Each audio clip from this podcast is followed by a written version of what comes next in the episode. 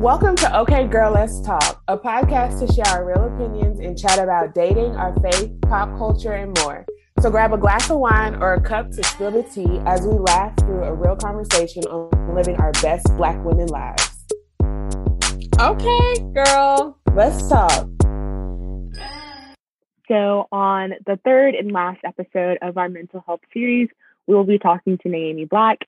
Naomi is a LPC here in Atlanta, and she'll be talking to us a little bit about the therapeutic process, what to look for in a therapist, and um, all things surrounding therapy. We are so excited to have her.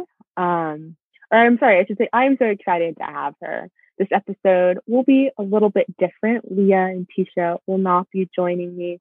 Um, so it'll be a bit more of an intimate conversation with Naomi. I met her a couple years ago while I was working um, at my former job, and we've been able to stay in touch. And so I'm so excited to bring her on. And without further ado, here is Naomi. So, Naomi, thank you so much for joining us today. Would you mind introducing yourself, telling us what you do, what are your hobbies, how long have you been practicing, and what type of clients you work with? Um, sure, Morgan. First of all, I want to thank you for having me on. This is definitely an honor and a privilege. Um, so yeah, so I work in the armed services um, in the mental health department. I'm also I also have my own private practice, Circle of Therapeutic Alliance and Consulting, and that practice is located in Stockbridge, Georgia. And the types of clients that I accept, um, preferably adults and um, senior citizens um, that are struggling with stress, anxiety, depression, um, any type of mood disorder. I also deal with clients who uh, are having problems regulating their emotions. So I also um, see them as well. And my awesome. hobby, um, what do I like to do? I like to work out. I like biking. I have I belong to a couple of bike clubs or cycling clubs, um, and spend time with my family, especially my grandchildren. So I love that. How long have you been practicing? Um, overall, for about ten years. Okay, awesome. Very and cool. uh, yeah, and so I really enjoy it. You know, that is my passion. So I, I look forward to seeing my clients every day, and um, yeah, and you know, just accompanying them on their journey to success. Yeah, that's awesome. Do you think everyone can benefit from therapy? I recently read some articles about how sometimes like therapy practices are centered more on like European or whiteness. So do you think everyone can benefit from therapy and why? I think everyone definitely can benefit from therapy. I mean, I see my therapist every now and then too, because of the fact that, you know, it's almost like a workout. Um, instead of going to the gym and working out your muscles, you're actually going to a therapist just to have your your mind um, and thoughts um, massaged and kind of work through some things. Um, so I definitely think that it's beneficial to everyone because sometimes you just want to talk to someone who does not have a buy-in to your life, to um, your perspective. They're there to listen in order for you to decide how you want to live your life and how you want to show up. So I think this therapy is good for everyone. Um, okay. I know there's different types of therapy. Mm. So it seems like you practice more like a talk therapy, but can you t- talk to us about art therapy, music therapy, equine therapy? Sure. So art therapy is is um I want to say just from my perspective that it gives a person a chance to communicate through drawing, communicate their thoughts and their perspectives um, through colors, through shapes, um, I do remember I had one child who um, he didn't really talk a lot during the session, but he loved to draw. And what he drew is something I'll never forget. And this was years ago. That he drew a person and it seemed like they were very angry and he had a red heart and it was broken. He drew a broken heart. Um, and at the time, just a little backstory, he was living with his grandparents because of the fact that his parents were drug uh, they were drug addicts. And he was telling me that he was sad, he was mad, and that his heart was broken because of, of the current situation that he was living with his grandparents, and he really wanted to live with his parents. So I think art therapy is very, very beneficial, and it can be very, very. It's almost like writing a story to me. Mm-hmm. Um, and then music therapy is really good. Um, I love it. I use it to work out. I use it just to sit and think. So I use mu- music therapy in my with my clients because of the fact that sometimes words come through music and some clients are not able to express what they feel or what they think but once they hear a lyric or once they hear a tune it helps them to open up um, and become more concise with what um, they want to say and how they think it can definitely be a motivator and also, I use it for uh, when I have sessions with my clients and it seems like their anxiety is escalating. We take a break, we listen to some meditative music, we do some deep breathing. And once they've calmed down and anxiety has subsided, then we can continue on with session with the session. So I really, really love music therapy a lot. I, I use it quite a bit in my practice. And then, um, oh yeah, talk therapy. Yes, I talk all the time, as you can tell. Um, just to give others a chance to open up about how they feel and what they think. Um, and it increases one's listening skills as well. And for my clients to teach them how to express themselves more effectively. So yeah, I do use a lot of talk therapy. Equine, um, I love horses. I will say that. Um, and I think that's another mode of therapy, especially for those who are not, um, do not know how to express themselves um, through words.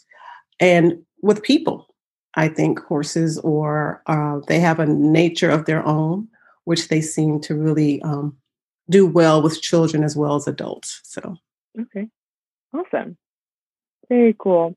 And if I were someone who wanted to find a therapist or I wasn't quite sure what type of therapy was best for me, how would I even get that ball rolling?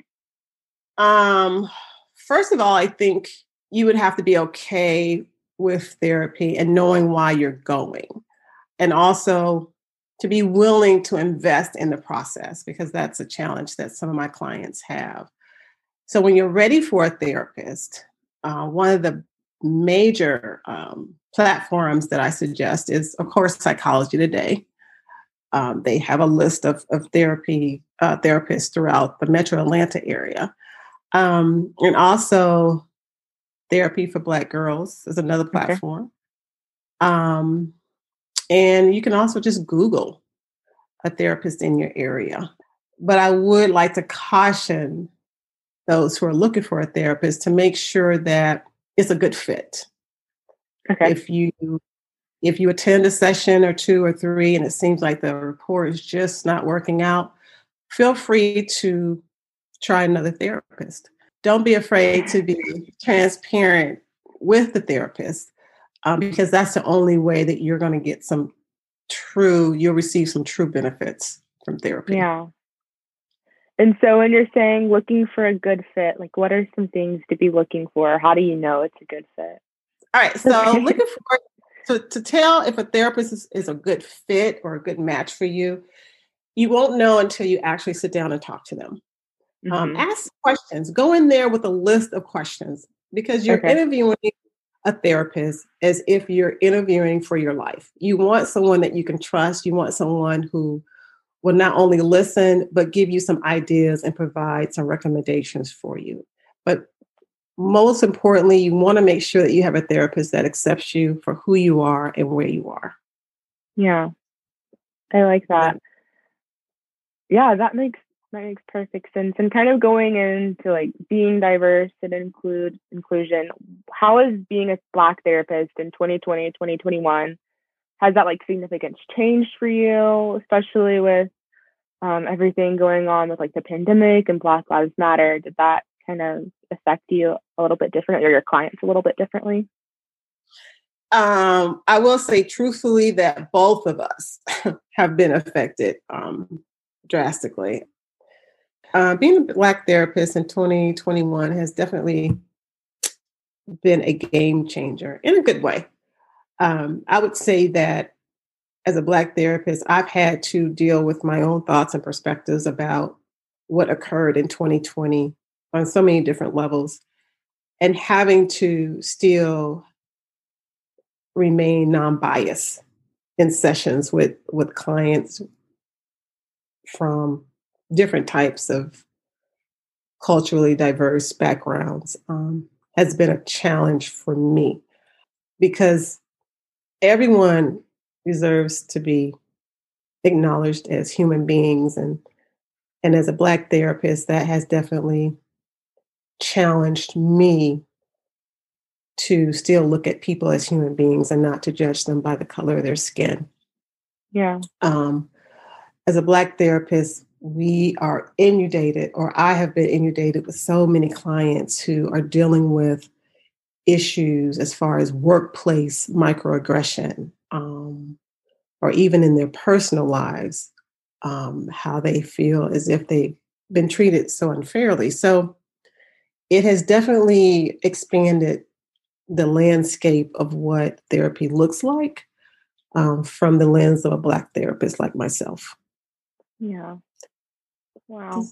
I guess this isn't on the list, um, but like speaking of microaggressions, what's your suggestion or how do you help your clients work through different microaggressions they feel in the workplace? They feel like that's fairly common. It is fairly common and it's accepted. Yeah. Uh, in the workplace with the clients that I that I've dealt with and I'm still dealing with, um, I think the first phase is just becoming aware and having the insight of how much it has affected you as a person. Um, having to go out and smile every day, regardless of how you're treated at work, and then you come home. It's it's a lot. That's that's a hard that's a hard burden to to carry, and we've been doing it for so long. And so uh, once the insight and awareness is is increased, then we have to flesh out all the emotions that are related and connected to the microaggression that um, a client has endured for so long. Um, and then once we, the next phase after that is self awareness, self discovery, realizing our self worth because with microaggression, it's not us, it's the people who exhibit that type of behavior. But we have to also realize that microaggression isn't something that one is born with, it's a learned behavior. Mm-hmm. And so mm-hmm. realizing that, we also see that those in the workplace that are that are exhibiting that, we have to have empathy to understand that they just don't know any better. And so, you know, there are processes and procedures in, pl- in place um, that each organization is mandated to have. And so sometimes you have to go through those processes, processes and procedures to bring it to the forefront for someone in the workplace in a supervisory or leadership position to address it in a professional manner. Mm-hmm. But in the meantime, while that's happening, if that happens, we have to know our self worth, and we cannot be uh, we we cannot be apologetic for the way we look and yeah. how we. Yeah, I feel like um, speaking of like being not being apologetic for how we look, I think that's something that like is important to me, and like now that I'm like you know have a mm-hmm. career and I'm looking for you know not looking for a job right now, but like when I do look for organizations, mm-hmm. um, like I want to go to work with my natural hair and I don't necessarily like straightening my hair. I I don't know how to straighten my hair. I don't want to pay for someone to straighten my hair. But the idea that in some states you can be fired for having dreadlocks or you know not having basically you know straight hair is absolutely crazy in my opinion and so there's a lot of work to do. I think so many different levels. There's there's a lot to do. there's a lot to do. It is. And so you just kind of navigate through the waters of all those um, stringent um, processes and procedures. Um, because the other the flip side of the microaggression is that we have to play a game and Yeah. part of it is just knowing the politics it's not even a game it's the politics and for us as people of color to learn how to do that especially women um, Mhm. and once you separate yourself from the politics to who we are in our natural state and how we want to live our lives, the microaggression does not appear to be as important as it used to be, if that makes sense. And unfortunately, everybody is in the poli- politics game, regardless of what they look like. Yeah. Um, and we have to realize that we are mandated. We we have to do it as well, and not to to look at it as a a negative, but look at it as a learning curve um, to take us to a different level at some point in time. Yeah. Wow. Um, did you practice teletherapy prior to the pandemic? Um, I didn't really practice teletherapy that much prior to the pandemic, but I did have clients who wanted to have a session, but they just weren't able to come into the office. And so that was more of a fluke for me. Oh, well, let's do Zoom. So it was just by accident that I would provide uh, teletherapy prior to Okay. the, the That's interesting. And so, has the pandemic changed the way you practice? Do you um, have like a more formal way of doing teletherapy? Um, to be honest with you, I'm one of those therapists that I accept you as you are. So Mhm. I want you to accept me as I am. So there's times that um, during teletherapy, I might take you every now and then. I might take you in the kitchen for me to get some water, or Mhm. but those are with clients that I've been with that has been with me for nine months, a year, um, and they understand we have a great relationship. okay. So teletherapy has not been, it wasn't that new to me, only because um, the trends for this present time was already predicted five years ago, and teletherapy was one of them. okay. And so I did align myself with the trainings necessary to facilitate teletherapy. Um, and I like it. I do because sometimes I can be in the park or my clients can be somewhere relaxed. Um, they're not pressured about trying to get to the office. And so I really like teletherapy a lot. It's, it's beneficial not only for the therapist, but for the clients as well. And it's, it's just as effective, actually um, but it depends on the client's preference. Now, I do have clients who prefer to come into the office, and so I do offer that once a week on Tuesdays um, in the Okay. evening for them to come in face to face. Okay. I like that. It seems like it's also able to integrate like into your client's life so much easier when you have to stop everything and drive across town. Um, and just to be able to be outside. It's like, I don't know, that just seems like a really good way to, you know, get your therapy and we're all busy. We all have a bazillion things to do and so many responsibilities. Um, so that's awesome. It's a two for one. It is. It doesn't matter whether whether it's virtual or in office, as long as the therapy is effective. yeah. And so far, I've I have not had I have not received any feedback where where my clients didn't think that they um, that our sessions were weren't effective. So I do have a few questions that are more Mhm. like, you know, help me out for for finding a therapist. So my first one is with cost. Um, therapy, depending on your insurance, can be expensive, and so for maybe people who find it way out of their price range, what are some things they can do on their own to support themselves? Well, you know, there are therapists out there like myself who offer a sliding fee scale based on income. Okay. Um, and so that's a question that they need to ask up front. Um, and also, you know, there are some community based mental health facilities that also offer uh, therapy. Um, if people want to go that route, if you just want to see somebody once a month for free, um, the community service boards, um, and there's some other um, agencies in the community that offer sliding fee scale um, or free therapy. Um, and what else?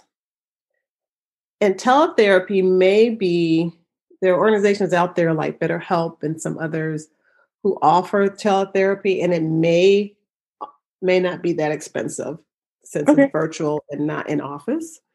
Those are the only two or three things I can remember. I can remember offhand. Now, if they're in school, you know, most universities slash colleges have a behavioral health department and they offer free therapy as well. Okay. So it definitely seems like there's other resources. When you talk about um, going to more like organizations in the community, do people need doctors' referrals or can they just kind of call the organization and ask them for help? Um, they usually, typically, they don't need a referral. They can just call um, and ask for, um, you know, just go ahead and make an appointment or at least inquire about how they can make an appointment. Um, because, of course, they have quali- qualifiers as well. Mm-hmm. And so, as long as you meet certain cri- a certain criteria, then they will let you know that you know the, the services are free. And I also thought about um, some of the colleges, or most of the colleges and universities that have an internship program, um, you can acquire there because they offer free counseling as well with the with the intern who is being supervised by a professional. Um, and sometimes you may even see the professional, the supervisor, as opposed to the intern. Um, so that's another avenue to to use as well. Awesome. And so if I wanted to encourage, oh, if someone wanted to encourage their friend or their spouse or their partner to go to therapy, how do you even bring this conversation up? Like, is there a gentle way to say, like, you know, maybe you should talk to a therapist about that? Or is that like, is that even an appropriate thing to do? What What are your opinions? um, some of the clients, some of the clients that I have, that's pretty much what happened uh, they were talking to their girlfriend or they were talking to a family member, and they're like, you know what? You probably need to talk to a therapist. Um, because now in the 21st century, especially during the pandemic, um, and it's still going on a little bit now, but therapy has become a household name. Like that is a tabletop discussion from from the richest person to the poorest. I mean, it's just across all type of psychosocial economic lines. Um, and that's what the pandemic has done for therapy. So it's not uncommon anymore. It's not, the stigma is not the same, although we're still fighting in the mental health community to decrease the stigma even more. It's not as powerful, it's not as loud as it used to be um, therapy is becoming more of a household name. So that's great. And then hopefully, like as it becomes more of a household name, as you say, like more people will go to school for it. There'll be more therapists. They'll be less expensive. You know, people will just feel better and you know work better in their jobs and their behavior. Um, so that's hopeful. I'm glad to hear that you think that. And I'm glad you said job because it really I remember that, you know, most organizations and businesses, they have an employee assistance program and it's called EAP. Um, and that's where you are allowed to have four to eight sessions of free therapy. So definitely check with your, you know, your HR department or talk to your supervisor about it. And and that's another way to get to receive some free therapy. Awesome. Okay. Um, so the last um, question, mm-hmm. um, I feel like this is like commonplace. Someone will have a good conversation with their friend and they'll either say like, oh, like you should be a therapist or someone will say they're going to therapy and their friend will question maybe why, like, so maybe can you explain to us, let, let the people know that talking to your friend is not the same thing as talking to a professional therapist. And maybe can you explain some of the reasons why? in case it's not clear. oh, yeah. So with friends, it's hard because friends have a tendency to tell you what to do based on their perception of life based on their own experiences and based on the fact that they think they know you, and probably there may be some areas or some things they don't know about you. Whereas a therapist, you are in a safe and confidential environment. You don't have to worry about anyone talking, spreading gossip. Um, and you sit there and you actually talk about your feelings without someone saying, no, that's stupid, or minimizing what you're what you're thinking and trying to convince you to think in a way in which they feel comfortable with, as opposed to you coming up with your own ideas, your own perspectives in an environment where we encourage you to do that. We don't tell you what to do. Mm-hmm. We're not supposed to.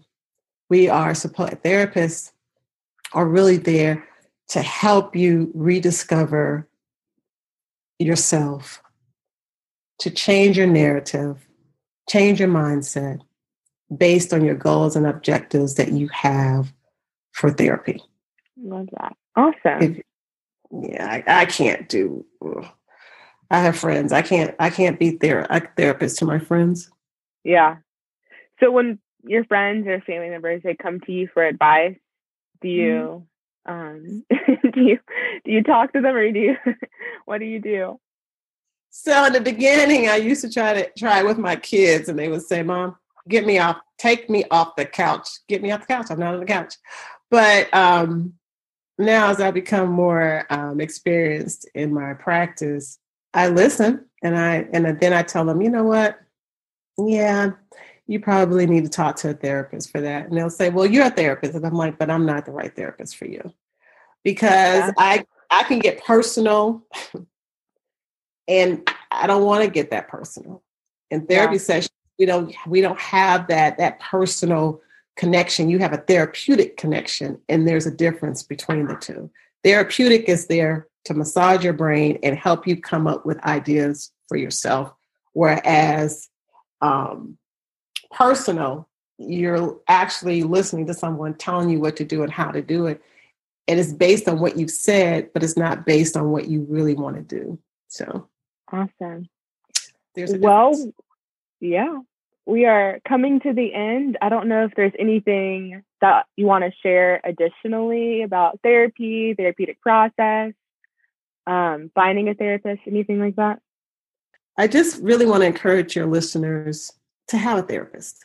And you don't have to see a therapist that often, but it's always good to have one in your toolkit because life changes so much and societal norms are just changing constantly. And you need to have a place to go where you're not judged, but you can sit there and you can talk and you can listen and you can understand some of the reasons why your perspective is different, some of the reasons why you're different. But for you to be unapologetic about the way you are, therapy helps you through life, um, unpredictable events. Um, you know, with some of my clients, I'm helping them through breakups, um, through uh, their grief, depression, anxiety, just to help them get to a better level that they are comfortable with themselves and they're happy with themselves. And so I do strongly recommend therapy for those who just want someone to listen without being judged. Yeah, awesome. Well, thank you so much for coming and sharing. Um, we usually end sharing a high and a low of the week. And so I don't know if you want to go first or I can go first. You go first. Okay. Um, my high will be that earlier this week I was meeting with some friends and we just talked about how now that the pandemic's over, we're able to connect with more people in real life. And so um, I get to see two friends this weekend that I haven't seen in a really long time, some years. Uh, so it wasn't just because of the pandemic, just because of schedules and stuff. So I'm really looking forward to that. I think that'll be really fun. Um, and then my low is I'm really sore. Like I, I've been trying to get back into working out. That was one of my goals a couple weeks ago. And so it's a good thing that I've reached that goal, but I'm very sore right now. Um, so hopefully I feel better later on this week.